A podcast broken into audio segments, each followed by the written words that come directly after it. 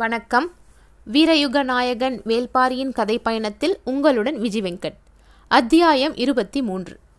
உள்ளறை ஒன்றில் படுத்திருந்த இளமருதன் கண்விழித்த போது விடிந்து நெடுநேரமாகியிருந்தது. அவன் அழைத்து வந்த கொற்றர்களுக்கு வேலைகள் ஒதுக்கப்பட்டு அவர்கள் தங்களுக்குரிய இடத்துக்கு சென்று விட்டனர். தன்னை அழைத்து வந்த செவ்வியன் எங்கே என தேடியபடி வெளியே வந்தான் இளமருதன்.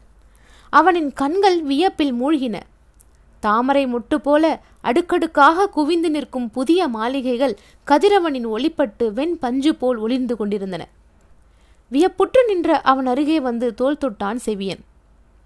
இந்த பகுதியில் மூன்று பெரும் மாளிகைகள் கட்டி எழுப்பப்பட்டுள்ளன. கட்டட வேலைகள் எல்லாம் முடிந்துவிட்டன. மர வேலைப்பாடுகளும் ஓவிய பணிகளும் தான் நடக்கின்றன. மாளிகைக்கு பின்புறம் புதிதாக உருவாக்கப்பட்டுள்ள பூந்தோட்டத்தில் ஒரு சில பணிகளும் நடைபாதை, சுற்றுச்சுவர் போன்ற சிறு சிறு வேலைகளும் தான் மிச்சமிருக்கின்றன. நாம் அழைத்து வந்த கொற்றர்களை அங்கு அனுப்பியாகிவிட்டது என்றான் செவியன். மலைப்பில் இருந்து மீளாமல் கேட்டுக்கொண்டிருந்தான் இளமருதன். மேல் மாடத்தின் வெளிப்புற விளிம்பில் கடல் அலைகளின் வளைவுகள் சுழன்று பொங்கியபடி இருந்தன. அதை பார்த்தபடி கேட்டான், எப்படி இவ்வளவு நுணுக்கமாக வடிவமைக்க முடிந்தது? செவியன் சொன்னான், அலைகள் பொங்கும் கடல் போல் மாடத்தின் விளிம்புகள் வடிவமைக்கப்பட்டிருப்பதன் காரணம் உள்ளிருக்கும் மாளிகையின் மொத்த வடிவம் சிப்பி போன்றது. சிப்பிக்குள் இருக்கும் ஆதி இருளுக்குள் தானே வெண்முத்து சூழ்கொள்ளும். புரியாமல் விழித்தான் இளமருதன். இதுதான் மணமக்களின் பள்ளியறை. இந்த பேரரசின் வம்சக்கொடி வேர்பிடித்து மலர வேண்டிய மாளிகை. அசைவுரா கண்கள் திரும்ப மறுத்தன. வாருங்கள், உள்ளே போய் பார்ப்போம் என சொல்லி மாளிகைக்குள் அழைத்து சென்றான் செவியன். உள்ளே மகத நாட்டு வினைகர்கள் நெடுங்கதவுகளை இழைத்து பொருத்தும் பணியை செய்து கொண்டிருந்தார்கள். காற்று எங்கும் நுண்ணிய மரத்தூள்கள் மிதந்து கொண்டிருந்தன. சந்தனத்தின் வாசனை மாளிகைக்குள் நுழையும் முன்னரே இளமருதனின் மூக்கில் ஏறியது. உள்நுழைந்த இளமருதன் வடிவிலும் வாசனையிலும் வண்ணத்திலும் நிலைமறந்து நின்றான். பெரும் வட்ட வடிவில் ஒன்பது தூண்கள் நின்று கொண்டிருந்தன. தூண்களின் மடிப்புகளும் வேலைப்பாடுகளும் இணை சொல்ல முடியாதவை. அந்த தூண்களின் மேல் குவி மாடம் இருந்தது. மாடத்தின் மேற்கூரை முழுவதும் ஓவியம் தீட்டப்பட்டிருந்தது. இரவு நேரத்து வானம். நிலவு ஒளிர்ந்து கொண்டிருக்க எங்கும் விண்மீன்கள் மின்னிக் கொண்டிருக்கும் காட்சி அதில் இருந்தது. அண்ணாந்து பார்த்தபடி மேற்கூரையின் முழு வட்டத்தையும் நோக்கினான். ஓவியர்கள் வேலையை முடித்துவிட்டார்கள். ஆனால் குறித்து கொடுத்த அந்துவன் வந்து பார்த்து சரி என சொன்னால்தான் சாரத்தை பிரிக்க முடியும். இன்று நற்பகல் அவர் வந்துவிடுவார் என்று சொல்லியபடி, வாருங்கள் இன்னொரு பள்ளியறைக்கு என்று அழைத்தான் செவியன். இன்னொரு பள்ளியறையா? ஆம், இது கார்கால பள்ளியறை. கீழ்நிலையில் அமைக்கப்பட்டுள்ளது. அடர்ந்த தூண்களும் மர வேலைகளும் இதில் அதிகம். இன்னொன்று வேனிற்கால பள்ளியறை. அது மேல் மாடத்தில் கட்டப்பட்டுள்ளது. வைகையின் காற்று எல்லா திசைகளிலிருந்தும் உள்நுழைவதைப் போல வடிவமைக்கப்பட்டிருக்கும் என்று சொல்லியபடி அங்கு அழைத்துச் சென்றான். அங்கும் வேலைகள் நடந்து கொண்டிருந்தன. வேலை செய்பவர்கள் யவனத்தச்சர்கள். வேனிற்கால வெக்கையை காதலின் கவசமாக மாற்றும் வித்தையை செய்து கொண்டிருந்தனர். விதவிதமான கைக்கருவிகளை வைத்து பணியாற்றினர். இளமருதன் கண்களை எங்கும் ஓடவிட்டான். அங்கு நெருக்கமாக அமைக்கப்படாமல் விலகி நிற்கும் தூண்கள், சாளரத்திலிருந்து தன் இயல்பிலே வந்து தழுவிச் செல்லும் காற்று என இரண்டு மாளிகைகளுக்கும் எவ்வளவோ வேறுபாடுகள் இருந்தன. மேற்கூரை ஓவியம் மட்டும்தான் மட்டும்தான் ஒன்று போல இருந்தது. இரவு நேரத்து விண்மீன்களும் நிலவும் ஒளி வீசியபடி இந்த இரண்டை ஒன்று சேர்த்தாலும் ஈடாக முடியாத பெரும் மாளிகை ஒன்று கட்டப்பட்டு வருகிறது என்று சொல்லி பாண்டரங்கத்துக்கு அழைத்துச் சென்றான் செவியன். அங்கே வைப்பதற்காகத்தான் அவன் தந்தை காமன் விளக்கு செய்து கொண்டிருக்கிறார் என்பதால் அந்த அரங்கு எப்படி இருக்கிறது என்பதை பார்க்க ஆவலுடன் போனான் இளமருதன். பளிங்கு கற்கள் பரவப்பட்டு நிலைச்சுவரிலும் தந்தரையிலும் பளபளப்பு ஏறியிருந்தது. ஓவியங்களும் மர வேலைப்பாடுகளும் மனித கற்பனைக்கு எட்டாத பேரழகு கொண்டு விளங்கின. கலை வேலைப்பாடுகளின் உச்சம் என இந்த அரங்கை சொல்லலாம். நடுவில் ஆடுகளம். அதை சுற்றி இசைக்கவும் பாடவும் பார்த்து ரசிக்கவும் ஏற்றவாறு ஒவ்வொன்றுக்கும் தகுந்த மேடைகள். எல்லா தூண்களிலும் சிற்ப வேலைகள் ஏறக்குறைய முடிந்துவிட்டன. சுவர்களில் சுதை வேலைப்பாட்டுக்கும் வண்ணங்கள் பூசப்பட்டு விட்டன. மேற்கூரை ஓவியமும் முடிந்துவிட்டது. அந்துவன் வந்து பார்த்துவிட்டால் எல்லாம் முற்று பெற்றுவிடும். நிலைமறந்து பாண்டரங்கத்தை பார்த்து கொண்டிருந்தான் இளமருதன். வாருங்கள், அந்துவன் வருவதற்குள் நாம் உணவருந்தி விட்டு வந்துவிடுவோம் என்று சொல்லி அழைத்துச் சென்றான் செவியன். கோட்டைக்கு தெற்கே மதுரையின் இடுகாடு இருந்தது. இறந்து போன மேற்கு வாசலின் தளபதி மாரையனின் உடல் அங்குதான் கொண்டு வரப்பட்டது. வீரர்கள் உடலேந்தி வந்தனர். நேற்று நள்ளிரவு யானையை குறுக்கிட்ட மாரையனை சற்றும் எதிர்பாராமல் துதிக்கையால் சுழற்றி அடித்தது. குதிரையின் முதுகெலும்பு நொறுங்கி கீழே சரிந்தான் மாரையன். பின்னங்கால்களால் அவனை மிதித்து கடந்தது யானை. பின்புறம் வந்த வீரர்கள் நிலைமையை உணர்ந்து யானை கட்டுத்தறியின் தலைவன் அல்லங்கீரனிடம் செய்தி சொல்ல ஓடினர். மேலே உட்கார்ந்திருந்த பாகனுக்கு இப்போதுதான் விஷயம் பிடிப்பட்டது. யானைக்கு மதம் கொள்ளவில்லை. மதம் பிடித்திருந்தால் இந்நேரம் தான் உயிரோடு இருக்க மாட்டோம். தந்தத்தில் தாங்கி பிடித்திருக்கும் குறுக்கு கட்டையால் இந்த இடத்தையே தகர்த்திருக்கும். முழு நிலை உணவு மூன்று சுற்று கொடுக்கப்பட்ட பிறகு அயர்ந்து தூங்கிக் கொண்டிருந்த அதை எழுப்பி வேலை வாங்கியதில் ஏதோ பிரச்சனை ஏற்பட்டுள்ளது. தளபதி மாரையன் அவசரப்பட்டு இடையில் வந்து குறுக்கிட்டு விட்டார். இது வேறு திசை போகாமல் வந்த வழியே கட்டுத்தறி நோக்கிதான் போய்கொண்டிருக்கிறது என்று நினைத்தபடியே அதன் மேல் அமர்ந்திருந்தவன் குத்துக்கோலை, அதாவது அங்குசம், வலது காதின் பின்புறம் செருகிவிட்டு சட்டென யானையின் மேல் இருந்து பக்கத்து மாளிகை சுவரின் மேல் தாவினான். அல்லங்கீரனை பார்த்து தகுந்த ஏற்பாடு செய்வதற்காக அவரை நோக்கி ஓடினான். மாரையனின் வீரர்கள்தான் முதலில் கட்டுத்தறியின் தலைவனை வந்தடைந்தனர். வீரர்கள் ஓடிவரும் வேகத்தை பார்த்ததும் என்ன நடந்திருக்கும் என்பதை புரிந்து கொண்டார் அல்லங்கீரன். தளபதியை மிதித்து கொன்றுவிட்டது என பதை பதைக்க சொன்னார்கள். உடனடியாக மூன்றாம் தரியில் இருந்த யானைகளை எழுப்ப உத்தரவிட்டான். எத்தனை நூறு யானைகளை பழக்கியவன் அல்லங்கீரன்! போர்க்களத்தின் எதிரிகளின் யானை படையை சிதைக்க எத்தனையோ முறை வழிவகுத்தவன். வயதாகிவிட்ட காரணத்தை சொல்லி யானைப்படை பொறுப்பிலிருந்து விடுவிக்கப்பட்ட போது வாரக்கணக்கில் உணவெடுக்காமல் பட்டினி கிடந்து துயரத்தை கடந்தவன். யானைகளுடனே வாழ்வை கழித்தவன். வயதான யானைகள் இருக்கும் கட்டுத்தறி இப்போது இவன் வசம். யானைகளால் ஏற்படும் சவால்களை எதிர்கொள்ளும் பொழுதுகளில் அவனது ஆளுமையை கண்டு நாடே நடுங்கியிருக்கிறது. இப்போது உடல் மிகவும் தளர்ந்து விட்டது. ஆனாலும் சவாலை சந்திக்க தயாரானான். நிலைப்படை வீரர்கள் அலை அலையாக யானையின் பின்னால் வந்து கொண்டிருந்தனர்.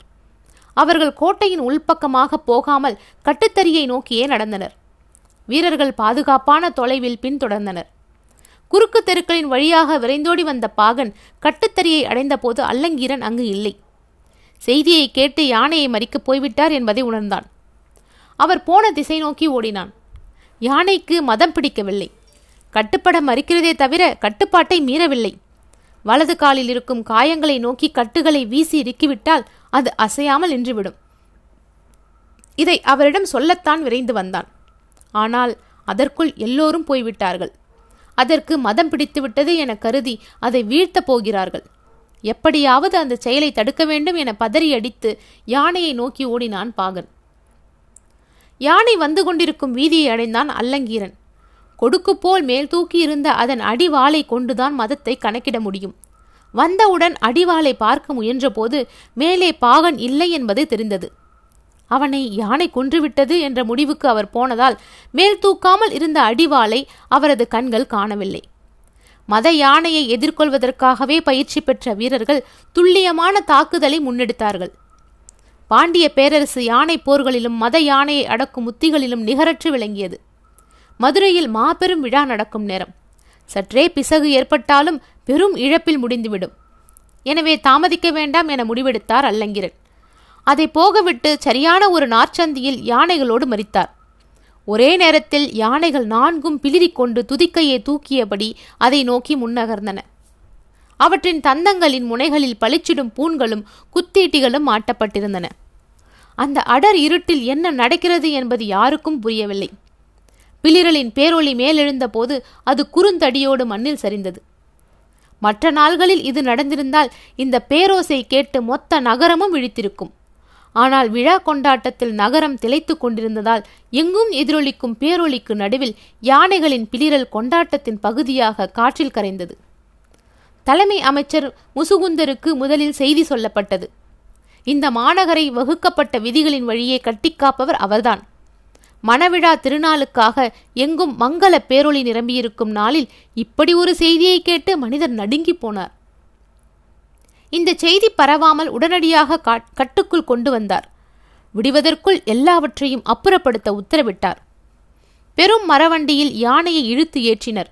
முன்னும் பின்னுமாக யானைகளே அந்த வண்டியை இழுத்தும் தள்ளியும் கொண்டு சென்றன. அந்த இடத்தில் மண்ணை கொட்டி குருதியை மூழ்கடித்தனர். இரவோடு இரவாக வேலையை முடித்தனர். ஆனாலும் விதிகளின்படி விசாரணை உண்டு என்பது எல்லோருக்கும் தெரியும். அரண்மனையின் நாள்களையும் கோள்களையும் கணித்துச் சொல்லும் தலைமை கணியனின் பெயர்தான் அந்துவன். காலம் கணிக்கும் கணியனான அந்துவனின் சொல்லுக்கு மறுசொல் இல்லை இந்த மாநகரில். அவன் கணித்துச் சொல்லும் சொல்லே பேரரசின் சொல்லாகிறது.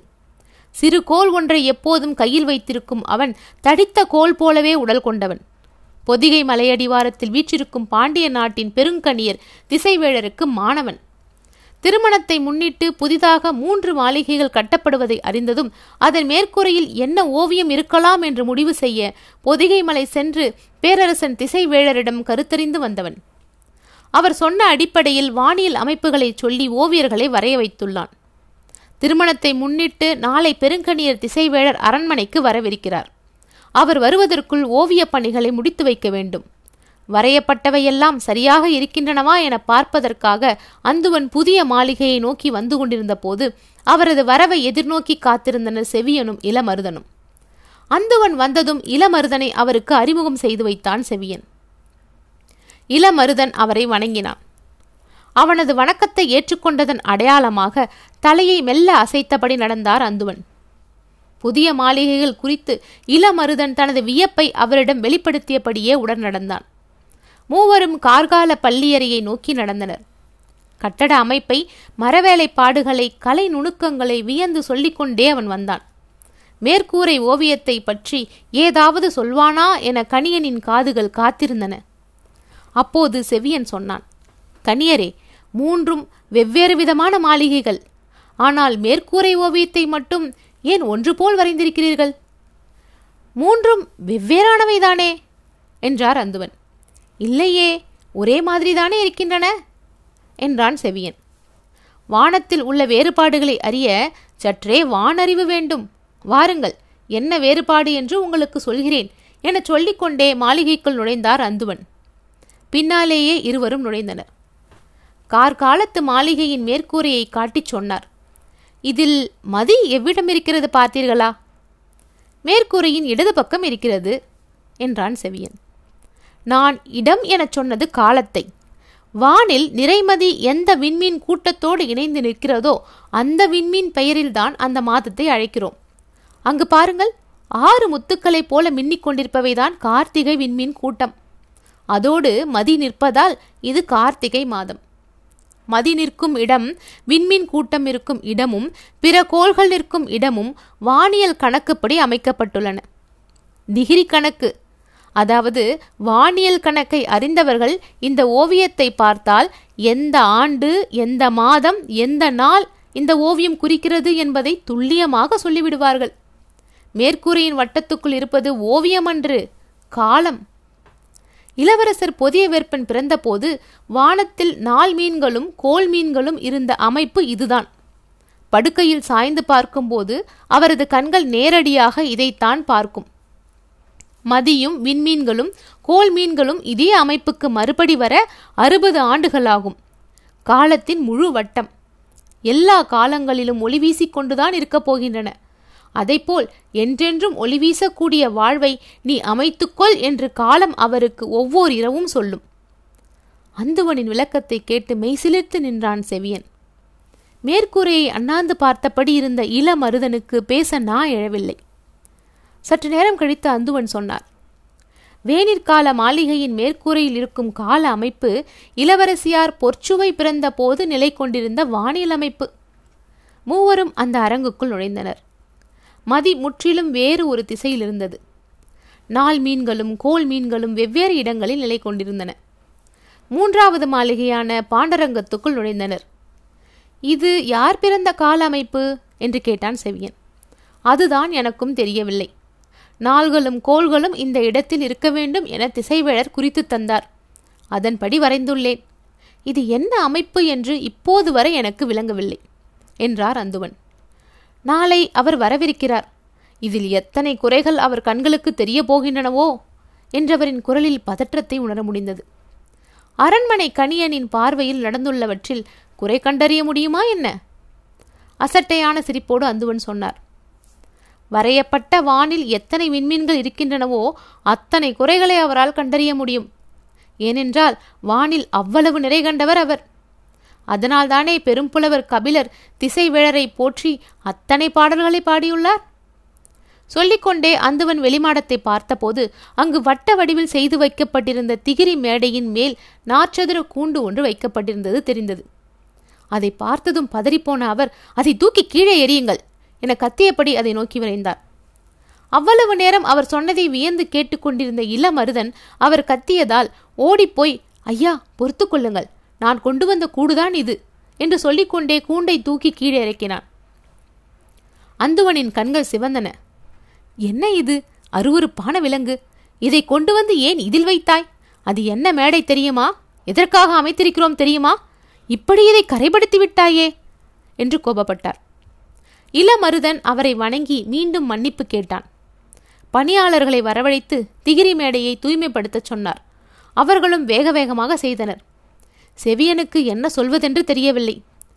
தேவாங்கு இருக்கும் கூண்டை எங்கு வைக்க என்று இளமருதன் கேட்டபோது, மாளிகையை விட்டு வெளியே தனித்திருக்கும் அந்த மேடையின் மீது வையுங்கள் என்று சொன்னது அவன்தான்.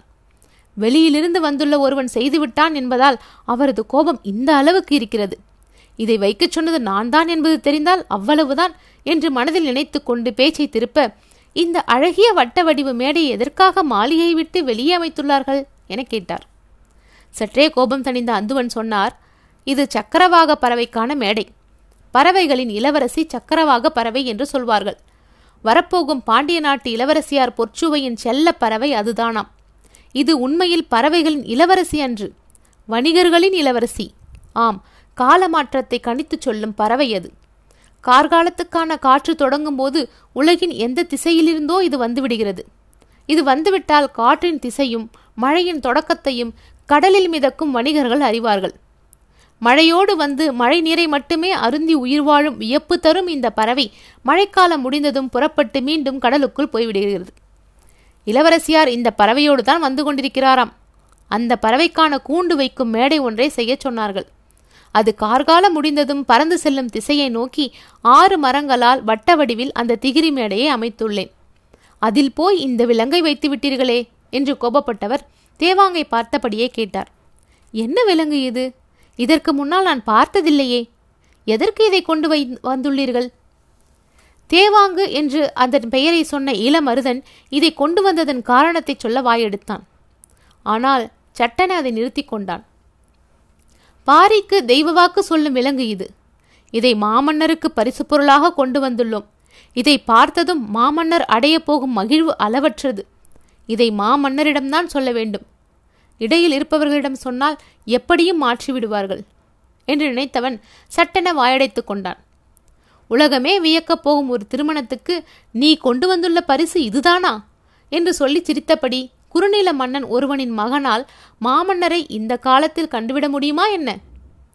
செவ்வியன் சொன்னான், வேங்கள் நாட்டின் மீது பேரரசருக்கு நல்ல மதிப்பு உண்டு. எனவே நேரம் ஒதுக்குவார் என்றுதான் நான் நினைக்கிறேன். சரி, அதையும் பார்ப்போம் என்று சொன்ன அந்துவன், இந்த விலங்கு கூண்டை இனி இங்கு வைக்கக்கூடாது, மாளிகைக்குள் இருக்கும் மேடையில் வைத்துக் கொள்ளுங்கள் என்றார். இளமருதன் கூண்டை எடுத்துக்கொண்டு பாண்டரங்கத்துக்குள் நுழைந்தான். இந்த அரங்கில் வைக்கத்தான் தந்தை காமன் விளக்கை செய்து கொண்டிருக்கிறார். ஆனால் நான் கொண்டு வந்த விலங்கு அதற்கும் முன்னே உள்நுழைந்து விட்டது என எண்ணியபடி அந்த கலை மாடத்தின் மேல்புறம் இருக்கும் மேடை ஒன்றின் மீது வைத்தான். உள்ளிருந்த இரண்டு தேவாங்குகளும் வட்டக்கண்களை உருட்டி உருட்டி இங்கும் அங்கும் பார்த்தன. முன்பு போல் இவை அச்சம் கொள்வதில்லையே என இளமருதன் எண்ணிக்கொண்டிருக்கையில் அவை இரண்டும் அண்ணாந்து மேற்கூரையை பார்த்தன. பார்த்த கணத்தில் கத்தியபடி மருண்டு உள்ளொடுங்கின. முதன்முறையாக அவற்றின் கத்தலை கேட்ட இளமருதன், அப்படி என்ன இருக்கிறது மேற்கூரையில் என எண்ணியபடி அண்ணாந்து பார்த்தான். சிதறி கிடக்கும் மின்மீன்களுக்கு இடையில் ஓர் ஓரத்தில் நிலவு இருந்தது. காலம் சொல்ல வேண்டியதை சொல்லிக் கொண்டிருந்தது. அவனுக்கு அது புரியவில்லை.